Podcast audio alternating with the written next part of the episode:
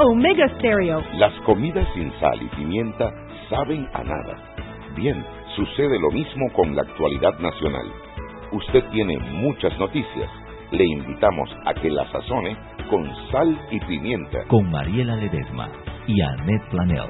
La receta está lista y usted está invitado a la mesa. Sal y pimienta, presentado gracias a Banco Aliado.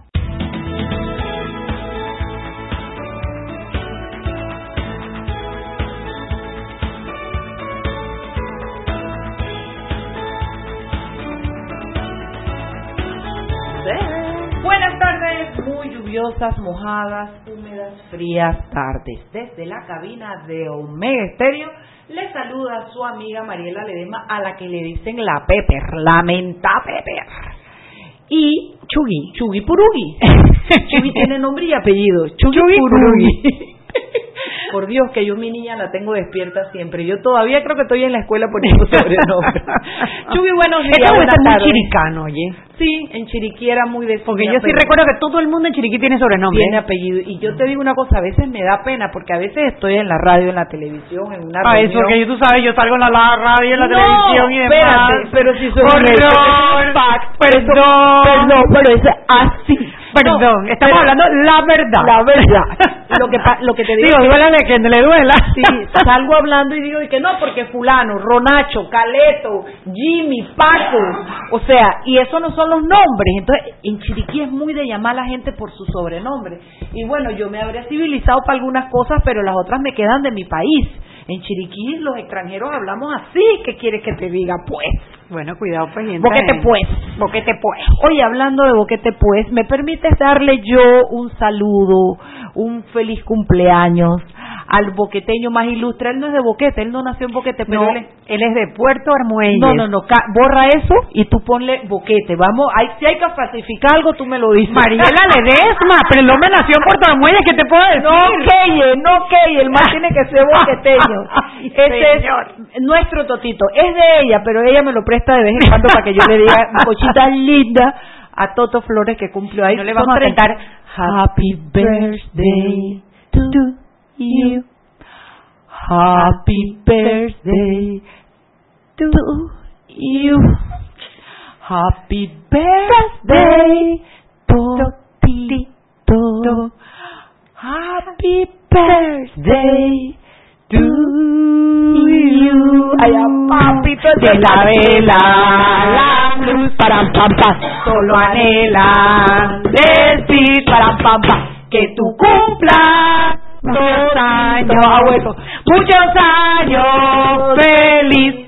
Hoy cumple 32 años mi querido amigo Toto Flores. Así es que si tose para que no te dejes corregir nada. Él es no te oí, no te oí, no te oí. Él es un peladito y bueno, yo deseo que el cielo se abra y que cada gota de lluvia que caiga tenga el nombre de una bendición para mi hermano. ¡Ay! Está inspirada, está inspirada. Feliz cumpleaños, Toto. ¿Qué más? Dice, dice mi hermana, ya me volviste a pasar, porque ellos se llevan meses, ¿no? Entonces, en, en, de abril a julio, ella lo alcanza, pero en julio entonces él se la vuelve a pasar. ¿no? se la lleva, todos los años tienen la misma competencia, todos los años tienen la misma competencia. Eh, lo que pasa es que todos los años julio llega en julio, ¿no? Y, abril en abril. Y el calendario mamita. Cosas que pasan, cosas que pasan que no podemos cambiar. Bueno, señoras y señores, hoy no ha llamado la prensa. Henry Cárdenas me da cinco minutos porque quiero comentar algo.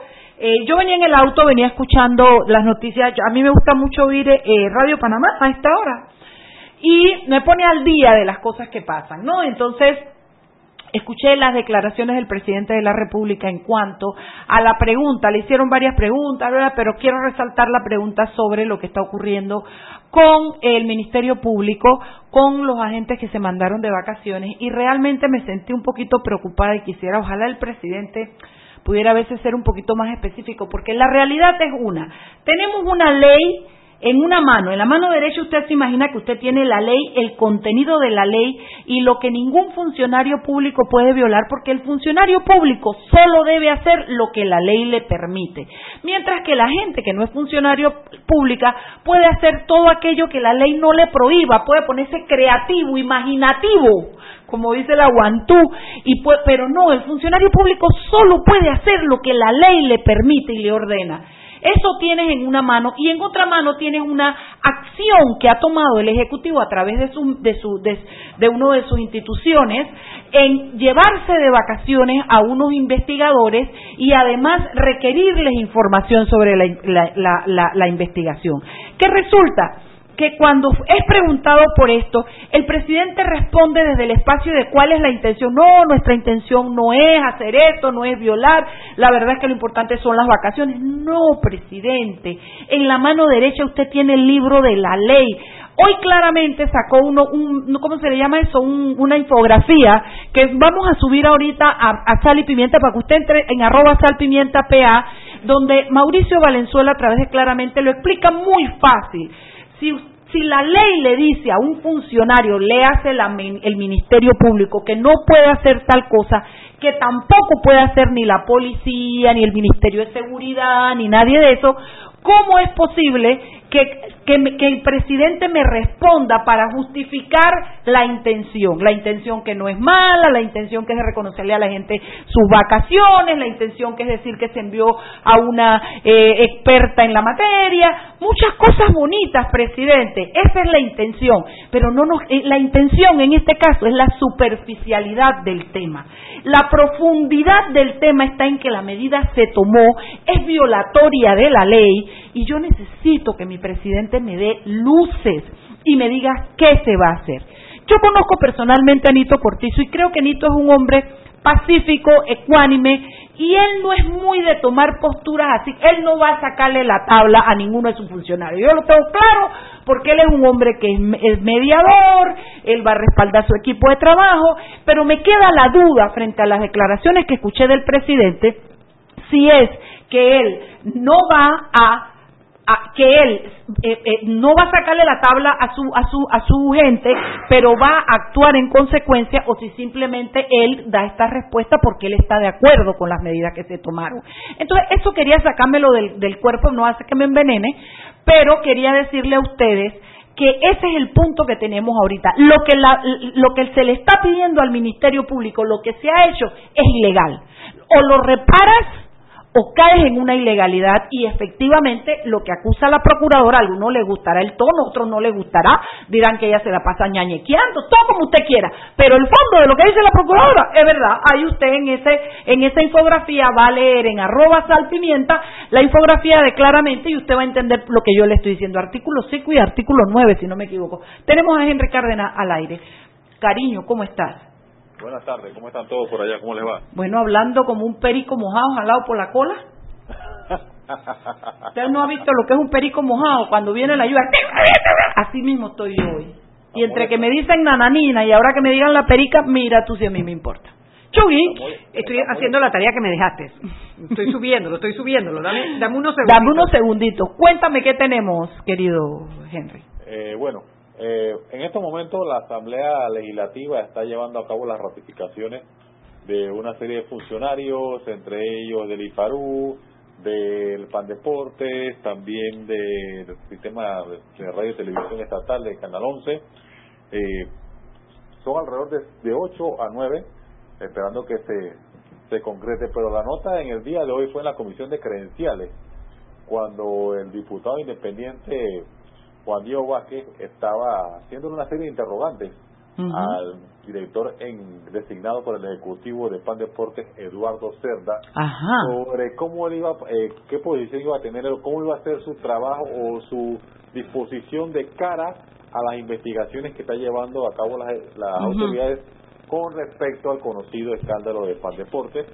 El señor respondió bien, que ellos va a tener puertas abiertas, que quiere que todo se aclarezca y que, que haya transparencia que van a colaborar una vez se le está ratificado va a colaborar en todo porque como no está ratificado indicó todavía no ha tenido acceso a ciertos documentos. Ajá. Una vez sea ratificado, él va a hacer los documentos y todos van a tener todas las puertas abiertas para que haya transparencia. En ese interín, cuando Juan Diego Vázquez sigue haciendo algunas preguntas del caso Pan Deportes, eh, él pregunta por su tiempo, ¿cuánto le queda? Y se extraña porque le dicen le quedan dos minutos, tres minutos nada más. Y él se, se sorprendió y le dijo, pero no puede ser. Y ahí el, el presidente de la Comisión de Credenciales, Roberto Abreu, le responde que ese es el tiempo que, que le queda y le dice, además usted está haciendo preguntas sugerentes. Y se formó la discusión.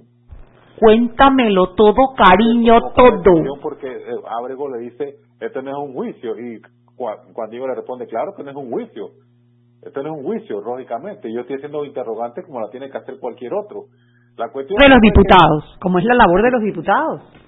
La cuestión fue que eh, Juan Diego Vázquez puso su, su protesta y que quede contada en acta y que se que no se le que que, que, que, y que se le pasara el video de la sesión porque él está seguro que no se le contó el tiempo bien y bueno ahí combinó de cuando en su parte final combinó al que le iba a dar su apoyo y que iba a estar pendiente de, la, de, de la, del trabajo de Pan Deporte porque él va a apoyar para que se aclarezca esto porque estamos hablando de plata de dinero del Estado. Muy, eso, bien. no puede quedar, eso no puede quedar así por así. Eso tiene que culminar con algo de justicia para y, la transparencia que se requiere. Oye, tú sabes que cada vez que, que, uno escucha a estos muchachos, a Gabriel Silva, Juan Diego Vázquez, a Edith oye, te renueva la fe que la Asamblea puede ser diferente. No, evidentemente, no. Y bueno, y eso fue la, porque estaban, y mire que fue el único que preguntó en Pandeporte en la comisión de credenciales. bueno, ya, ya tenemos uno de nueve, vamos avanzando. ¿Qué más, Henry? Oiga, eh, algo, un tema importante eh, es el administrador del canal de Panamá, eh, Jorge Luis Quijano. Ajá. Con este tema de la huelga que hay en un puerto, Ajá. dice que Panamá no se puede dar el lujo de una, una huelga portuaria ¿Por qué? Porque viendo que, que todo esto se mueve alrededor del canal de Panamá y teniendo competencias cercanas como la de Colombia, cualquier otro buque que no reciba el servicio en ese puerto lo va a buscar en otro lado. Así es. Y hoy como está la situación económica, como está, Claro, y hay que pagar el préstamo de la, de la, de la construcción de la ampliación, pero hoy escuché a alguien que debe saber, porque es experto en la materia o algo así, relacionado con el tema, quiero decir, que lo que está pasando en el puerto ni siquiera es una huelga, esa huelga es, es un paro ilegal, o sea, ahí no hay huelga, ahí no se han llenado los pliegos, ahí no se han llenado todos los requisitos que ah, requieren ¿Cómo se llaman los procedimientos que llaman, no? ¿Cómo? Los, los procedimientos claro, que llaman. aparentemente ni siquiera es una huelga legal, es algo que está al margen de la justicia, entonces Ojo con la ministra, esperamos que la ministra llegue, intervenga y, escuchar qué es lo que está pasando, porque realmente afecta el primer activo de este país, que es el canal de Panamá. y no solo eso, Edwin Cabrera, de Radio Panamá, eh, hoy tuiteó que el gerente de una empresa naviera le acababa de informar que de la casa matriz han sacado de la ruta de Panamá dos barcos es decir, dos barcos menos que se, semanalmente no pararán aquí e irán a puertos de países vecinos. Claro, claro eso es lo que van a hacer. Esa es la preocupación que manifestó el, el, director, claro. y que precisamente, o sea, tienes a, Nito Cortizo con su gabinete tratando de buscar inversión para reactivar la economía y por el otro lado estamos apoyando huelgas ilegales, eh, diciendo que los extranjeros que se vayan para su casa, esa no fue la huelga en la que estaba la Bocota de Bolota gritando cosas. Ese o eso es allá en Colón. Eh, lo de Bocota, digo, Bolota. No es la misma, exactamente. Y Zulay también. Estaban ambos. Entonces, hombre, todos tenemos que remar para el mismo lado. Claro, claro. No puede ser. ¿Qué más? ¿Qué tienes para mañana, Henry? Ok, para mañana el gobierno eh, anunció un plan de reordenamiento integral en San Miguelito Ajá. Eh, y sus zonas alrededores, ¿no? Qué bien. Bueno, estamos hablando de un distrito de más de 350 mil personas eh, que nació en desorden. Bueno, según en el MOB, esta entidad responsable de, ejecutarlo el, eh, bajo el programa de Prisma, eh, va a tratar de crear centros de arte y cultura, incluyendo la línea del metro, también el metrocable, lo cual esto va a facilitar la, vida cotidiana de los ciudadanos de este distrito. Tenemos todo el plan, como la propuesta que hay para reordenar en la medida de lo posible el distrito de San Miguelito. Buena noticia, esperemos mañana para ver la prensa.com. Gracias, Henry. No te vayas tú, Roberto, que quiero hacer un comentario. Gracias, Henry. Eh, solamente quería decir que así como está, hoy eso, también escuché del presidente de la República una excelente noticia, Net y querida Ana. Eh, el Atlapa va a pasar a ser un centro de arte y cultura para nuestro país, donde se van a agrupar, a llegar, a consolidar todos los centros de cultura que se van a abrir y el presidente manifestó, reiteró la importancia de reactivar las artes y la cultura en Panamá. Presidente, chapó por Y de hecho parte de la visita era ir al Lincoln Center para copiar la idea. Claro, es que él dice que esto quiere ser, debe ser como el Lincoln Center y que incluso el director del Lincoln Center se comprometió a venir a Panamá para asesorar y ver cómo podemos llevar a cabo ese sueño. Excelente noticia, Chapo. Va, ya nos vamos. Seguimos sazonando su tranque. Sal y pimienta. Con Mariela Ledesma y Annette Planels. Ya regresamos. Siempre existe la inquietud de cuál es el mejor lugar para cuidar su patrimonio. En Banco Aliado tenemos la respuesta. Presentamos el nuevo plazo fijo Legacy, porque creemos en el valor del ahorro, la conservación y rendimiento de su capital y el fortalecimiento de su patrimonio. Banco Aliado, vamos en una sola dirección, la correcta. Si elegiste el mejor vehículo para ti, tu familia o tu trabajo, deberías hacer lo mismo con el lubricante. Ahora Terpel te ofrece una nueva familia de lubricantes de última generación, desarrollados con tecnología americana para proteger y evitar el desgaste en cada tipo de vehículo, pero inspirados en un motor más importante que el que mueve tu auto. Máxima protección y mayor rendimiento para el motor que mueve tu vida. Nuevos lubricantes Terpel. Joven, ayúdeme. Me dijeron que por aquí hay un lugar donde puede encontrar silla de rueda, andadera y eso. Casualmente vengo de ahí. La casa del médico es el lugar donde compro todo lo que necesito si de salud se trata. Y la gran mayoría de los médicos compramos ahí. Joven, ¿y cómo están los precios? Excelente, los precios justos y tienen también equipos para alquilar. La casa del médico, sillas de rueda de todo tipo y tamaño, andaderas, muletas, camas hospitalarias y todo lo que necesita el profesional de la salud para beneficio del paciente. Ubicados en Panamá, calle Justo Orsemena y en Chiriquí, Plaza Luar, local 1 a un costado del Hotel Ciudad de David, la casa del médico. Contáctanos al 207-6300 en Panamá o al 787-0028 en David y síguenos en nuestras redes sociales de Instagram y Facebook. ¿Quieres más data? Recibe ilimitada de Claro en un Pim Pum Plan Postpago de 30 balboas para que la compartas con quien quieras en 3G y 4G LTE. Además, tu plan incluye minutos para llamar a 32 países sin pagar más. ¡Claro! La red más rápida de Panamá. Promoción válida del 1 de mayo al 31 de agosto del 2019. Plan postpago de 30 balboas con data ilimitada en ambas bandas 4G, LTE y 3G y comparte 5 GB mensuales. Plan cuenta con minutos ilimitados de Claro a Claro, 250 minutos a otros operadores y 200 SMS UNET. La bolsa de minutos a otros operadores puede ser utilizada para llamar a 32 países. Los excedentes en llamadas a dichos destinos se cobrarán a 12 centavos el minuto y a 8 centavos a otros operadores o fijo. SMS UNET a 5 centavos y OFNET a 7 centavos. Incluye roaming sin fronteras. No aplica con otras promociones. Visita www.claro.com.pa. Seguimos sazonando su tranque. Sal y pimienta. Con Mariela Ledesma y Annette Planels. Ya estamos de vuelta. Memoria Danzante es una pieza coreográfica por el reconocido artista coreógrafo francés Ivan Alessandre y protagonizada por los jóvenes de la Fundación Enlaces. Esta iniciativa busca rescatar el patrimonio histórico olvidado de la ciudad a través de la danza. Se presentará el sábado 27 y domingo 28 de julio a las 5 de la tarde en la antigua Casa Boyacá junto a la Plaza Herrera. En un Pim Pum Plan pospago de 25 balboas, puedes llamar a 32 países y compartir tus 15 gigas de data con quien quieras. Claro.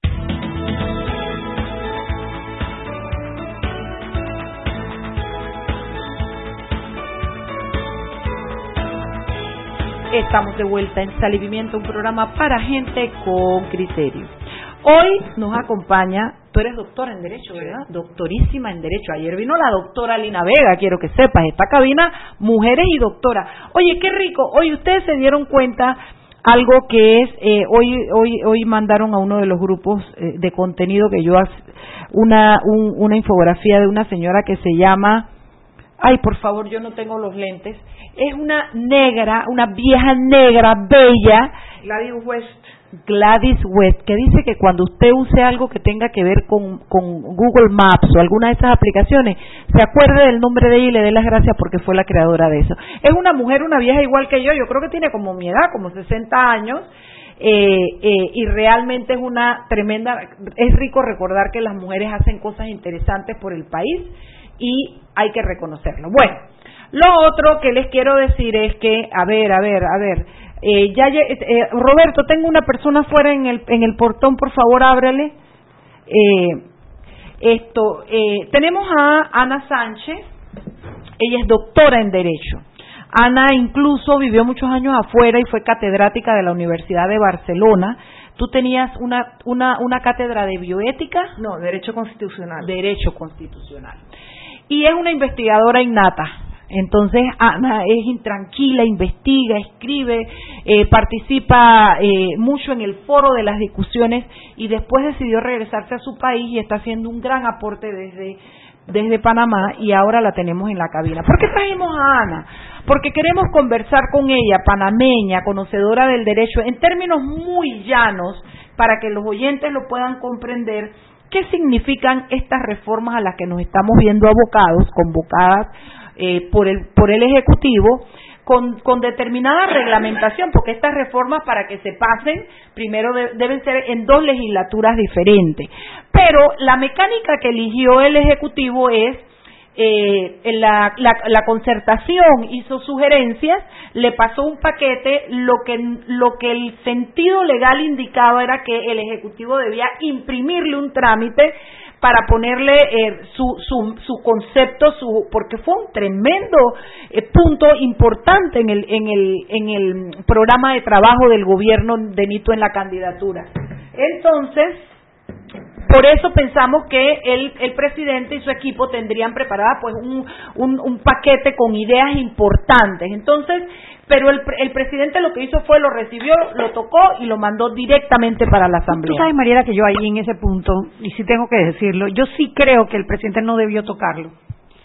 Yo sí creo, ese es mi, mi, mi, mi punto. Mi punto es que si eso se debatió en la concertación, eh, el siguiente debate debe ser en la Asamblea Nacional, que institucionalmente es lo que está eh, organizado para debatir. No, de hecho, creo que allí en la, en la, en la comisión de gobierno es donde se debe dar esta discusión sobre las reformas constitucionales. Adelante, Ana, nada más era para plantear que tengo diferencia de opinión en Mariela en ese punto. Yo entiendo la diferencia de opinión y me parece, eh, primero, por un lado, el gobierno a través del Consejo de Gabinete tenía la potestad constitucional de enviar y modificar el proyecto eh, de reformas constitucionales que envió la concertación.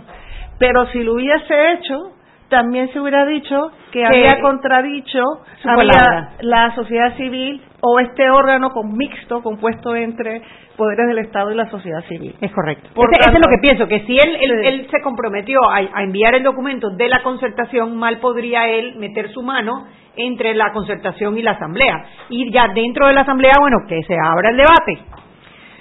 Sí, él anunció que no se iba a vincular 100%. Me acuerdo que en la campaña él, no, él anunció que no se iba a eh, vincular 100% al proyecto de la concertación y al final, tal cual lo recibió, lo mandó. Eh, lo mandó. Yo creo que se puede discutir de una manera o de otra, eh, pero yo creo que hay pros y contras de cada uno, ¿no? Su potestad constitucional como gobierno podría haber sido ejercerla y enviar las eh, modificaciones, modificaciones eh, em, con algunos arreglos o alguna ah, edición respecto a lo que mandó la concertación y sin embargo la, lo que hizo fue enviarlo directamente. Ser un puente solamente. Ser un puente, obviamente eh, habrá miembros de su partido y haber, podrá haber un acuerdo interno del partido, si lo hay, de que algunas modificaciones tengan que ir de forma diferente, pero él ha llevado el debate a la Asamblea Nacional, que también es parte de su potestad. Bueno, yo lo sí, él se ha abstraído del debate. Él se salió y él dijo esto lo mandó a la concertación y yo lo mando a la asamblea, entiéndanse. y, y, puede pensar a unos le puede gustar, a otros no, pero, pero básicamente esa es la mecánica que se ha seguido y era lo que quería que llegáramos. Ahora mi pregunta, después de crear contexto con los oyentes, Ana, es, ¿has leído el paquete de reformas? ¿Tienes observaciones? Eh, ¿Crees que llegan al punto de lo que se necesita en este país? Háblanos también incluso si quieres un poquito referencialmente si consideras que nuestra Constitución requería de estas reformas, etcétera. Dame dame tu opinión. No, yo creo que cuando hay una idea generalizada que se necesitan reformas por el sistema político, porque parte de las propuestas de todos los candidatos era de cómo se iba a reformar la Constitución. Si hay un debate político referente a la, a la Constitución y a su posible reforma, quiere, que, quiere decir que son relevantes e importantes que haya reformas a la Constitución.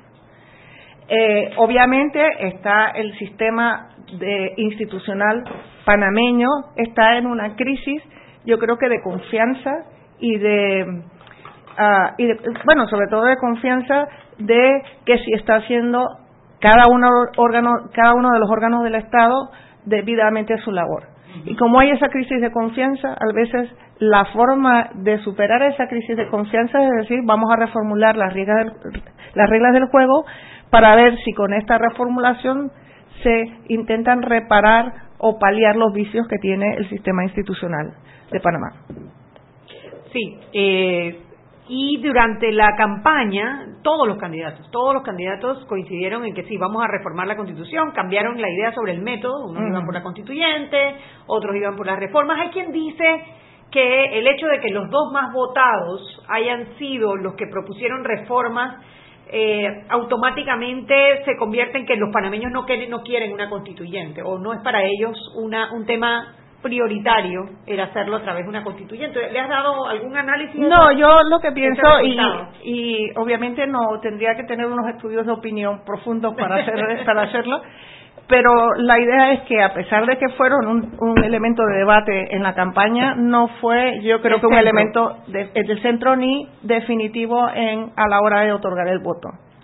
Sí, y, y recuerden que incluso el candidato Lando no solo estaba proponiendo la, constituyente, sino ya tenía un proyecto prácticamente listo, de reforma, que, lo, que era promesa de campaña difícil, porque obviamente eso tenía que pasar por una asamblea constituyente que es un filtro bastante importante y poderoso.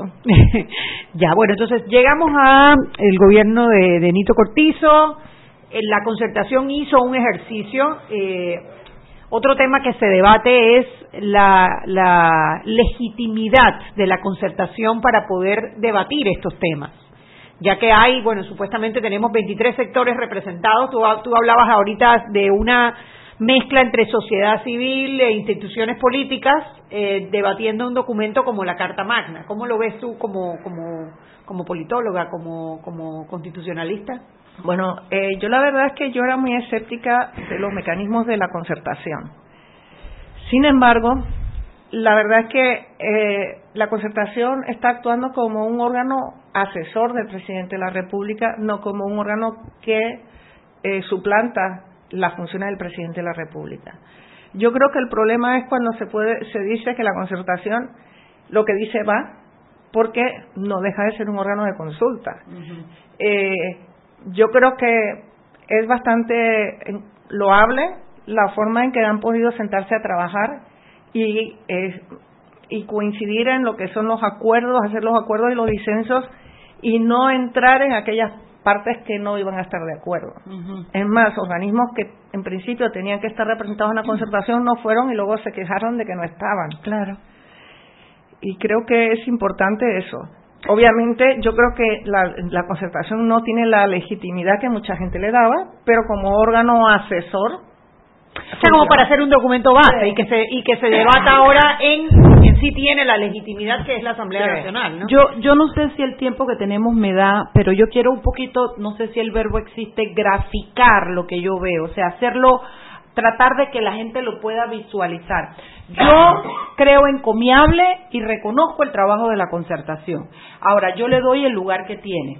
Y yo reconozco que la concertación estuvo asesorada por gente de mucho valor en este país. Creo que los juristas que no se les puede quitar ni el respeto, ni el mérito, ni la profesionalidad que intervinieron, son gente grande, son personas grandes en este país. Creo que hicieron las sugerencias que hicieron desde una base constitucional diez años atrás. creo que ahí faltó algunas cosas y creo que faltó lo básico. ¿Cómo yo veo el trabajo de la concertación, Ana? Y ahí quiero, voy a dejarlo para que lo retomemos cuando regresamos. Yo creo que lo que la, concertación se ha ido a articulado, a querer cambiar artículos aquí, artículos allá para lograr algo y se ha olvidado de lo que es el esquema, la base, la estructura que debe tener una constitución. Entonces, si tú no logras establecer en un programa lo que tú esperas de una reforma constitucional e identificar los campos donde realmente está la necesidad de la reforma, te puedes convertir en un pequeño maquillaje que es me cambio el azul por el rosado, me hago esto y lo otro. Ojo, tiene cosas interesantes y puntos a los que se pueden llegar con el articulado después de organizar la estructura base de la Constitución, que es lo que siento que no se está tomando o no lo veo planteado en esas reformas. Entonces, son las seis y treinta, te quiero dejar esto para que cuando regresemos comencemos por ahí. Seguimos sazonando su tranque. Sal y pimienta. Con Mariela Ledesma y Annette Planels. Ya regresamos. Panamá es un país de sueños, de logros y esperanzas, luchando cada día por buscar algo mejor, con cada monedita aportarte a tus sueños, se cristalizan y se hacen realidad. Ahora Panamá, por tus sueños y esperanzas, ahora Panamá, que ahorrar es lo mejor. Abre tu cuenta de ahorro hoy. Banco Nacional de Panamá. Grande como tú. ¿Quieres más data? Recibe ilimitada de Claro en un Pim Pum Plan Postpago de 30 balboas para que la compartas con quien quieras en 3G y 4G LTE. Además, tu plan incluye minutos para llamar a 32 países sin pagar más. ¡Claro! La red más rápida de Panamá.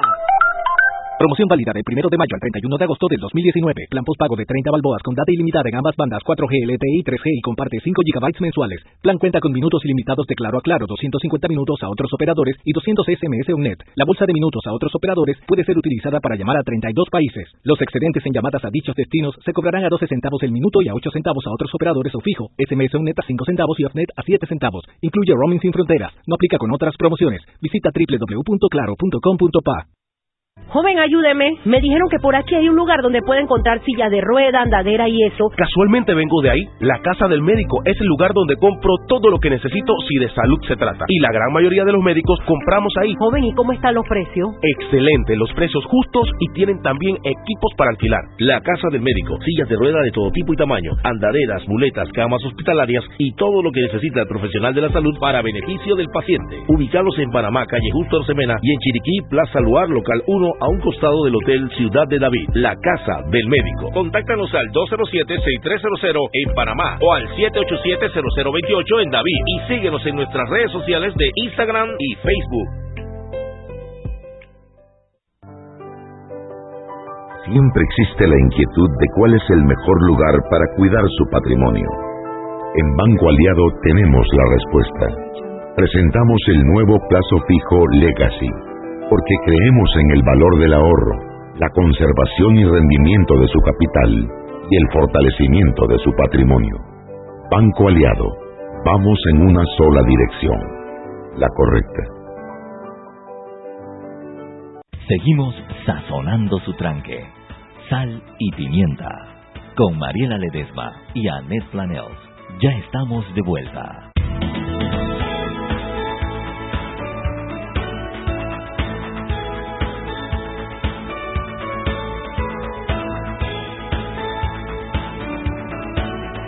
Estamos de vuelta en Sal y Pimienta, un programa para gente con criterio. Con, con criterio, Yo soy una mujer con criterio. Yo sé, pero te lo quería recordar. Estamos con Ana Sánchez, doctora en Derecho, Derecho Constitucional. Estamos hablando de las reformas, etcétera, etcétera. Eh, yo quisiera después de haberte hecho un marco referencial y después de haber tratado de establecer lo que yo considero que es importante lograr de estas reformas, no es quién gana ni quién pierde ni qué artículo sí pasó y qué artículo no pasó, es lograr lo fundamental. Y yo quisiera escuchar en tu palabra, Ana, ¿qué es eso fundamental que tenemos que lograr y cómo vamos a por ello? Bueno, yo quiero explicar que eh, dos cosas. Eh, tú hablabas de un gran replanteamiento de la Constitución. Eso no se puede hacer si no hay una constituyente. Eh, obviamente la Constitución del 72 es una constitución nacida en dictadura, con parches, eh, intentando, digamos, ir eh, corrigiéndola de manera que haga que un sistema institucional funcione, pero ya sabemos que la, parte del órgano legislativo y, eh, y el órgano ejecutivo están todas reestructuradas a través de las reformas que se han hecho posteriormente haciendo la apertura democrática a través de la Constitución sin, sin reemplazarla. Eh, yo creo que esa idea de replantearse el sistema constitucional no se puede hacer a través de reformas constitucionales, porque sería el superparche sobre un sistema que ya no existe, es decir, sobre un sistema que ya está ultra eh, remendado. Débil, no, no, eh, no, y remendado. Pero además es que es importante que que uno de los elementos importantes de la reforma constitucional es que todos tengamos el modelo del Estado en la cabeza, porque muchas veces damos por asumidos cosas que existen en la Constitución y no existen, pero por el contrario, pensamos que no están en la Constitución y sí están y no se están cumpliendo. En segundo lugar, una reforma muy extensa no es un mecanismo adecuado para someter a referéndum. Recuerden que eh, cuando la reforma es de dos legislaturas, como la que se ha propuesto ahora, la reforma constitucional tiene que ir a referéndum. Por tanto, las decisiones que toma la población respecto a las modificaciones tienen que ser claras. Yo no puedo ponerle una modificación de 200 artículos eh, en un referéndum. Sería desvirtuar la naturaleza del referéndum eh, si no hay un debate constituyente, es decir, de gente que empiece a plantearse la constitución desde cero. Eso yo creo que se ha demostrado mucho cuando se han hecho eh, reformas constitucionales eh, muy profundas eh, solo con un mecanismo de referéndum y con una asamblea eh, legislativa ordinaria y no con una extraordinaria. Yo pienso que una reforma en profundidad requeriría una mayor participación política de lo que implica las reformas para por el sistema de dos legislaturas. Eso es mi criterio, obviamente se puede decir que la Asamblea dice, bueno, vamos a hacerlo desde el principio y funcione. Es mi criterio basado un poquito en los estudios que yo he hecho sobre reforma constitucional que empecé en, el año 85 cuando hice la tesis de licenciatura en Panamá. Yo creo que es importante y que obviamente yo hubiera tocado unos artículos que han sido tabú, eh, por, por ejemplo, la laicidad del Estado y la idea de que el Estado no tenga preferencia sobre una religión frente a las otras, cuando otras religiones han ido creciendo eh, los últimos 40 años y que además eh, la Constitución hace una aseveración estadística que es, la mayoría. habla de la mayoría de los panameños que es que una Constitución haga una aseveración estadística, obviamente esa es... Que puede cambiar en el tiempo, ¿no? Que puede cambiar en el tiempo. Sobre todo si no estamos dispuestos a medirlo. Sí, sobre todo si no se está midiendo, sí. Y entonces, obviamente hay elementos de derechos individuales y derechos sociales que yo reformularía porque la, toda la, declaración, la declaración de derechos, eh, la Constitución del 72 es totalmente arcaica. Eh, bueno, tenemos por lo menos el recurso del principio de convencionalidad de interpretar los derechos de acuerdo, a, las leyes y, convenios internacionales. Pero eso se ha venido desarrollando bastante en, en, el, en el marco del trabajo de la justicia, ¿no? Nos hemos ido eh, a veces con mejor éxito que con otros, pero me parece que eso nos ha ayudado un poco a que la crisis no no se evidencie más rápido.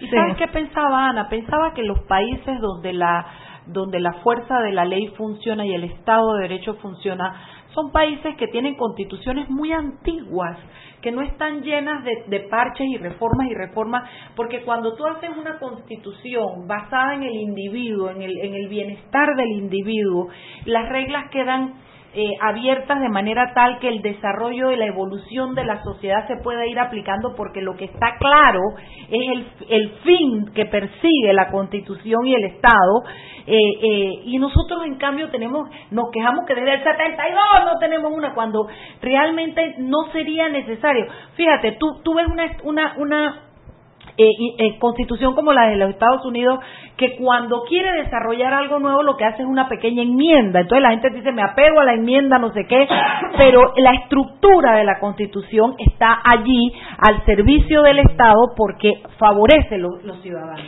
Y es que yo creo que también eh, un poco precisamente por esa desconfianza que tenemos en nuestra Asamblea Nacional, antiguo órgano eh, Asamblea de, Legislador, Legislativa, etcétera, que esa desconfianza no es de ahora, viene quizás desde el año 99 para, para acá, que se ha ido eh, más para atrás, más para atrás, más para atrás. ok, esa desconfianza que tenemos en nuestra Asamblea nos obliga como país a tratar de enchurucarlo todo en la Constitución, porque mencionabas la Constitución americana. Yo creo que la Constitución americana tendrá cuántas páginas tiene la Constitución americana. No que una, dos, tres, cuatro páginas, es muy pequeña y muy pocas enmiendas para un país que tiene el triple de años que tenemos nosotros de ser nación. Y donde el imperio de la ley funciona. Claro, ellos son otro sistema porque son el, el anglosajón y nosotros somos el romano, etcétera, pero y ellos no legislan como nos legislamos nosotros, pero yo sí creo que por de alguna manera nosotros al desconfiar de nuestra asamblea y esa es la razón por la que tenemos el título del canal en, el, en la Constitución, lo que estamos es tratando de limitar el daño que pueda hacer nuestra propia asamblea nacional, es como de autodefensa. Bueno, yo quiero limitar, eh, eh, matizar un poco tu opinión. es verdad eh, que la Constitución de Estados Unidos de América tiene pocos artículos y pocas modificaciones. Es más, en una época prácticamente se decía que tenía que haber una guerra o alguna situación muy compleja para que se reformara. Es decir, hasta las reformas que se hicieron en los años 60, previamente siempre había sido una guerra, la guerra civil, la Primera Guerra Mundial, la Segunda Guerra Mundial, que había provocado eh, problemas en el sistema o elementos del sistema que permitían la reforma. Eh, sin embargo, hay dos elementos que Panamá no tiene sobre la Constitución de sobre la Constitución de Estados Unidos, como decía Anet, eh, lo que es el, control judicial de la de la Constitución y hay muchos autores, incluso desde el principio del siglo XX, que hablaban del Living Constitution, es decir, cómo la Corte Suprema reinterpreta eh, la Constitución y la aplica y la moderniza. Y, es, y ese tira y jala se vio mucho en la época del New Deal con Franklin Delano Roosevelt, que él reinterpretó todos los artículos que eran totalmente individualistas y le dio un sentido distinto eh, regulando eh, las relaciones entre estados, es decir, poniendo restricciones federales eh, en, virtud de su capacidad de regular comercio interestatal y creó toda una instituciones sociales que necesitaba un país sumido a la depresión. Por tanto, yo no diría que es la Constitución de Estados Unidos, que es un referente y es importante su inmutabilidad, pero no es tan está muy mutada respecto a lo que eh, y lo que se entendía sobre lo que decía la Constitución. Eh, recuerden que una, una constitución donde había esclavos, una constitución donde el voto eh, no era, el sufragio no era universal, menos entre mujeres y hombres, sino masculinos, que las reformas sobre importantes y radicales, es, eh, las enmiendas son de, finales del siglo XIX y, y enmiendas del siglo XX, que cambian totalmente la estructura del sistema político que se está haciendo, con poquitas palabras. Pero vamos a ver otros casos, el caso alemán, la constitución de la, antigua ley fundamental de Bonn de 1949, que regía solo en, Alemania Occidental, se ha transformado la constitución de la Gran Alemania y está parciada, reformada, eh, en, por, por muchas veces. La meten en la lavadora. La, meten en la lavadora, la secan, la reciclan, la tiñen, la destiñen, etcétera. O sea que yo creo que la idea de tener parches o no tener parches tiene que ver más con la idea de la convicción de los parches que pones. eh, y, por ejemplo, tenemos la Constitución española que está más inmutada y la que tiene más crisis ahora. Eh, se está superando un poquito la crisis constitucional, pero está en crisis por esa imposibilidad que tiene el sistema político español de poderse plantear reformas constitucionales. Por tanto, yo diría, sí, no podemos tener una constitución con exceso de artículos porque estamos legislando y en eso estoy de acuerdo, pero tampoco podemos pensar que reformar la constitución nos trae no, está, eh, no esté bien, no esté bien, pero no deja de ser un, eh, la constitución como texto como que mm, le falta una unidad de significado, que es como una unidad de significado que se tiene que crear por una unidad de significado. la unidad de significado quiere decir que tú tienes el título primero de la Constitución que define el Estado. Por eso me parecía no tan, eh, que no era correcto definir o crear la, la, concertación como un órgano del Estado en el título primero. El título primero define el Estado y tú eres coherente con esa definición que tienes del Estado en el título primero. Obviamente el título primero ha sido retocado varias veces y me gusta la forma en que, que se ha retocado ahora, pero obviamente todo responde al mismo lenguaje y, a, las mismas intenciones que tiene. Yo tengo que irme al cambio, pero quiero dejarte una tarea porque viene el último bloque y no hemos hablado de lo principal. A mí me gustaría tus observaciones, sea de mejora, sea de cambio, eh, tus observaciones sobre las reformas que están propuestas en la mesa. Vámonos al cambio. Seguimos sazonando su tranque. Sal y pimienta. Con Mariela Ledesma y Annette Planels. Ya regresamos. Siempre existe la inquietud de cuál es el mejor lugar para cuidar su patrimonio. En Banco Aliado tenemos la respuesta. Presentamos el nuevo plazo fijo Legacy, porque creemos en el valor del ahorro, la conservación y rendimiento de su capital y el fortalecimiento de su patrimonio. Banco Aliado, vamos en una sola dirección, la correcta. Si elegiste el mejor vehículo para ti, tu familia o tu trabajo, deberías hacer lo mismo con el lubricante. Ahora Terpel te ofrece una nueva familia de lubricantes de última generación, desarrollados con tecnología americana para proteger y evitar el desgaste en cada tipo de vehículo, pero inspirados en un motor más importante que el que mueve tu auto. Máxima protección y mayor rendimiento para el motor que mueve tu vida. Nuevos lubricantes Terpel. ¿Quieres más data? Recibe ilimitada de Claro en un Pim Pum Plan Postpago de 30 balboas para que la compartas con quien quieras en 3G y 4G LTE. Además, tu plan incluye minutos para llamar a 32 países sin pagar más. ¡Claro! La red más rápida de Panamá. Promoción válida del 1 de mayo al 31 de agosto del 2019. Plan postpago de 30 balboas con data ilimitada en ambas bandas 4G, LTE y 3G y comparte 5 GB mensuales. Plan cuenta con minutos ilimitados de claro a claro, 250 minutos a otros operadores y 200 SMS UNET. La bolsa de minutos a otros operadores puede ser utilizada para llamar a 32 países. Los excedentes en llamadas a dichos destinos se cobrarán a 12 centavos el minuto y a 8 centavos a otros operadores o fijo. SMS UNET a 5 centavos y OFNET a 7 centavos. Incluye roaming sin fronteras. No aplica con otras promociones. Visita www.claro.com.pa. Seguimos sazonando su tranque. Sal y pimienta. Con Mariela Ledesma y Annette Planels. Ya estamos de vuelta. Memoria Danzante es una pieza coreográfica por el reconocido artista coreógrafo francés Ivan Alessandre y protagonizada por los jóvenes de la Fundación Enlaces. Esta iniciativa busca rescatar el patrimonio histórico olvidado de la ciudad a través de la danza. Se presentará el sábado 27 y domingo 28 de julio a las 5 de la tarde en la antigua Casa Boyacá junto a la Plaza Herrera. Y recuerden que en la casa del médico usted puede encontrar el glucómetro VivaCheck con un amplio rango de hematocrito de 0 a 70% capaz de evaluar recién nacidos, mujeres embarazadas, pacientes con anemia y otros. 900 memorias con fecha y hora, 5 segundos de tiempo de respuesta, puerto USB para transferencia de datos, incluye 10 tiras de prueba, glucómetro VivaCheck, de venta en la casa del médico Justo Arosemena y en David Chiriquí. Estamos de vuelta en Sal y Pimienta. Sí, sí, Mariela, somos mujeres con criterio.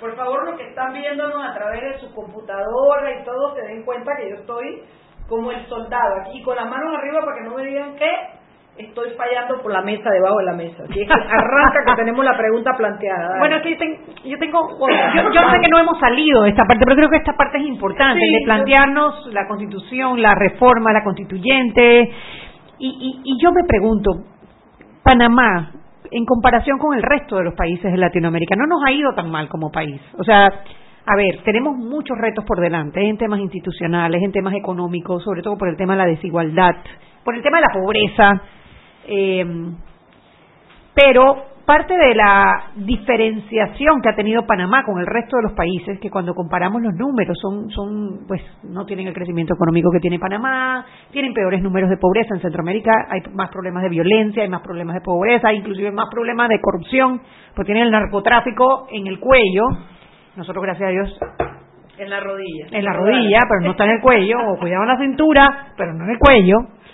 Eh, parte de eso es por nuestra estructura constitucional, o sea, hay algo que nos ha permitido vivir en una sociedad funcional, con muchos defectos, y parte de eso tiene que estar la constitución que tenemos. O sea, no es tan mala la constitución, es lo que, es lo que digo cuando no nos estamos agarrando a tiros en la calle todavía, ¿no? Entonces, cuando a mí me hablan de borrón y cuenta nueva, a mí me da temor. A mí me da temor, ¿por qué? Porque tú ah, eh, dices una aspiración muy válida, que el Estado sea verdaderamente laico. Pero yo me pregunto, si nosotros abrimos esa constitución, si realmente va a ser un Estado laico o si nos van a poner burka a todas. O sea, y estoy poniéndolo un poco dramático, ¿no? Eh, la diferencia entre los conservadores y los eh, y los progresistas y en la mitad. ¿Quién va a definir, ¿quién va a definir si realmente van a decir, va a ser un Estado laico o nos van a poner a todas a rezar eh, 24 horas al día vestidas con que nada más se nos vean los ojos? O sea, un poco dramático. Entonces, sí, ahí tenemos todos tenemos aspiraciones de tener una mejor constitución, pero hay que buscar el balance entre lo posible y lo y lo ideal, ¿no? Y si no es precisamente a través de reformar aquellas cosas que están que son evidentes que están mal en nuestra constitución, cómo podríamos salir un poco adelante, mejorar el tema institucional, el tema de educación y después abocarnos a una constituyente que nos traiga esta, este documento perfecto que nos permita ser, qué sé yo, eh, países de primer mundo, ¿no? Donde no haya pobreza, donde haya mucha educación y donde se genere la suficiente riqueza para que la gente esté contenta con su gobierno.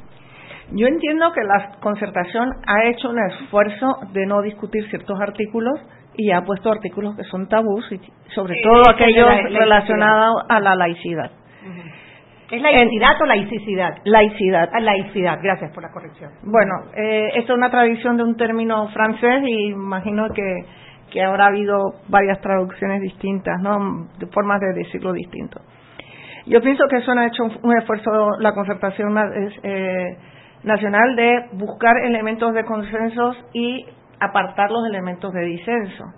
En ese sentido, está claro yo creo que los aspectos más complejos de lo que es un Estado moderno como el panameño, multinacional, pluricultural, etcétera, se han reflejado mejor en el título primero de la Constitución, que ya digo que es un marco de referencia de interpretación del resto de la Constitución. Por eso cuando parte de ahí para eh, eh, eh, interpretar la Constitución. Sí, es un marco. Eso es como la declaración de principios. ¿Qué somos? Qué busca y qué somos. Y qué somos. Entonces, la idea del qué somos eh, me da un marco de referencia para interpretar el resto de la Constitución. No es que una, unos artículos de la Constitución valgan más que otros, sino que unos son más un marco teórico eh, de valores que marca toda la Constitución. Eh, cuando ya se reconoce la pluralidad, la multiculturalidad, eh, la diferencia entre poblaciones, estamos eh, eh, introduciendo elementos al título primero que nos van a informar y nos van a definir los otros artículos que podemos tener. Obviamente aquí la pelea no es por la multiculturalidad y el pluralismo que se está reconociendo en la Constitución.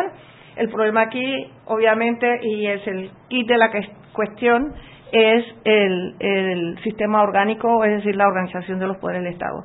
Pero yo creo que es bueno tener un punto de partida sobre el cual se, se está trabajando. Por eso yo tenía una objeción muy grande cuando la concertación se quiso constitucionalizar. Y eh, mira, yo puedo decir, vamos a poner un organismo consultor al órgano ejecutivo, pero eso no se podía poner en el título primero. No, en el título primero. ¿El problema era meterlo en la Constitución o meterlo en el título primero? Es decir, vamos a decir que yo voy a, opinarte como experta y no según lo que yo creo que se tiene que hacer. Como especialista te diría, eso no se puede poner en el título primero de la Constitución. En todo caso, la concertación funciona como un órgano asesor y auxiliar al órgano ejecutivo y tendría que ir en la parte del órgano ejecutivo porque estamos poniendo la declaración de principios, el marco, y me pones un órgano consultor en el título primero. Allí había un problema grave de estructura, es decir, ya te ibas a dañar toda la estructura de la Constitución poniendo la relevancia de un organismo, de un, de un cuerpo que es meramente asesor o auxiliar. Por eso también eh, y vamos a hablar de las grandes definiciones porque no nos va a dar tiempo a, artículo por artículo. Yo creo que la gran, digamos, novedad es el Tribunal Constitucional. Es la gran novedad y la gran novedad desde el punto de vista orgánico, de la parte orgánica de la Constitución, es el cambio de sistema de control mutuo. El, los sistemas constitucionales se basan en un control mutuo entre órganos de poder los check and balances que se dicen en Estados Unidos, lo que mm, mm, eh, es decir, nos estamos vigilando unos a nosotros. Hemos visto o uno de los elementos que ha hecho crisis en el sistema y en la confiabilidad del sistema es la percepción que tenemos, real o no, la percepción que pueden tener muchos ciudadanos que al eh, ciertos órganos al controlarse mutuamente eh, lo que hay es un pacto de no control. y al introducir un órgano como el Tribunal Constitucional, haces como una especie de control en escalera, ¿no? Eh, ¿Quién juzga a los magistrados constitucionales? La Asamblea Nacional. ¿Quién puede juzgar a los magistrados de la Corte? El Tribunal Constitucional. ¿Quién juzga a los diputados? La Corte Suprema. Por tanto, estamos no haciendo recíproco o eh, el control, es decir, uno no, no se controlan a sí mismos los mismos órganos. En ese sentido, desde diseño constitucional, yo diría que uno de los elementos más eh, eh, revolucionarios y es exagerada la, la, palabra, la palabra es, la innovación, pues. más que innova más el sistema, además es un sistema que yo no he visto sistemas similares, puede ser que haya constituciones en la América Latina que haya un sistema similar, pero yo no he visto sistemas similares. Hay, una parte, porque mencionaste de, por qué tenías esa objeción sobre que el, el Consejo Nacional, el Consejo para la Concertación Nacional para el Desarrollo esté dentro del primer título de la Constitución. Pero hay algo que a mí me queda y, y, quizás tenga que ver un poco con esto de los parches. Está bien, sacaron la concertación de la Constitución, sin embargo, dentro de la Constitución, la concertación tiene la labor de, hacer una terna para que el presidente escoja al magistrado. Entonces, ¿la está sacando, pero no la está sacando? No, pero ahí hay un problema de, de, eh, de orden de la Constitución. Es decir, aquí hay un problema de coherencia interna de la Constitución porque se está hablando de un órgano que no se, que no, que no se define. Entonces, obviamente, hubo consenso que no se debía poner pero ese consenso tenía que haber hecho una edición de estilo de aquella función que se le da a la concertación, porque esa función solo tiene, tiene una institución que no existe en la, en la Constitución, que tiene una función en la Constitución, o sea que igual existe. Por eso yo creo que obviamente hay un problema de correspondencia entre los artículos de la Constitución y obviamente quien lee la, Constitución aisladamente sin saber la historia al lado te dirá que, rayos es la concertación porque ni, ni siquiera se dice habrá un organismo que no se define o habrá un no entra por una puerta que nadie sabe hay un nombre un organismo con nombre y apellido eh, que no se define qué es. Sí, sí, sí. Si alguien llegó a la fiesta de último y nadie lo presentó.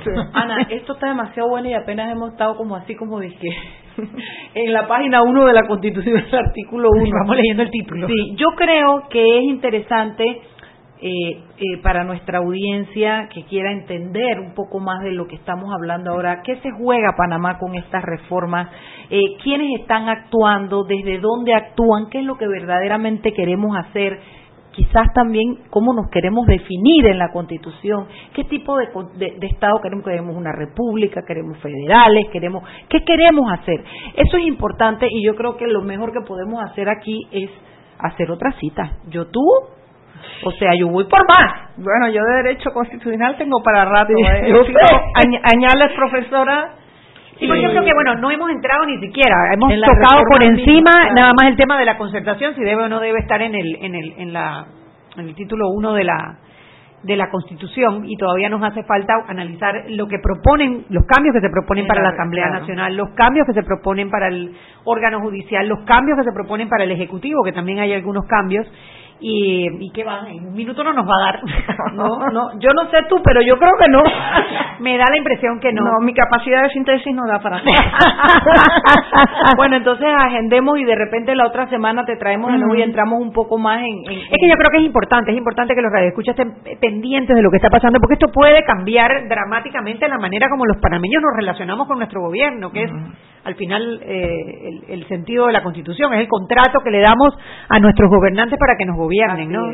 Y hay que hay que pelarle el ojo a cada uno de esos artículos que se van a modificar para que apunten en el beneficio de eh, del país y de lo que realmente estamos buscando cambiar, no sea que estemos creando nuevos problemas con esos Sí, hay que y a vigilar el itinerario que tiene la reforma que eso pasa en todos países del mundo, que tuviste un, un texto y al día siguiente viste tienes que otro tienes otro porque en, un en una eh, sesión- con una facilidad en una sesión que tú no estabas o mucha gente ya se había desconectado porque pensaba que ya estaba Atendiste el celular y cuando viste ya se volaron el, Sí. el artículo 7. o sea que también hay un acompañamiento ciudadano de todo el proceso Ah, es que a eso es a lo que estamos apelando. Bueno, Chuy, bueno, despide, despide, Nos trabaja, vamos. Chuy, Mañana tenemos un interesantísimo Ay, programa. Mariela. Ay, interesantísimo, ¿qué te puedo decir? muy interesante Gracias, Ana. tan interesante que todavía no lo hemos desarrollado Gracias, Ana. Nos vemos mañana en Sal y Pimienta, programa para gente con criterio.